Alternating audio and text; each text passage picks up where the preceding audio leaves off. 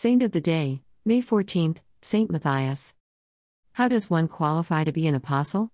The first act of the apostles after the ascension of Jesus was to find a replacement for Judas. With all the questions, doubts, and dangers facing them, they chose to focus their attention on finding a twelfth apostle. Why was this important?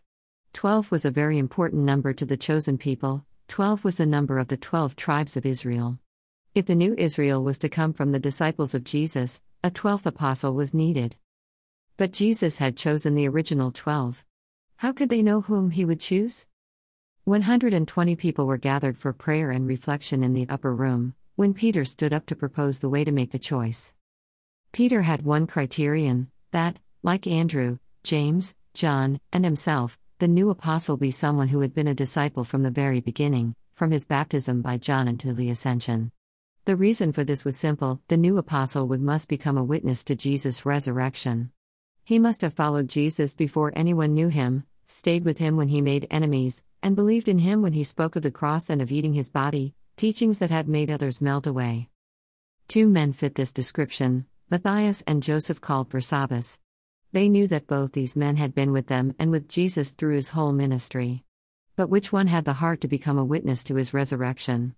The apostles knew that only the Lord could know what was in the heart of each. They cast lots in order to discover God's will, and Matthias was chosen.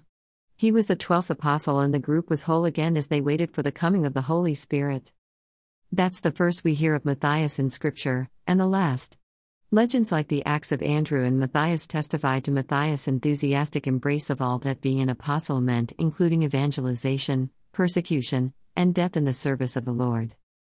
How does one qualify to be an apostle? Clement of Alexandria says that Matthias, like all the other apostles, was not chosen by Jesus for what he already was, but for what Jesus foresaw he would become.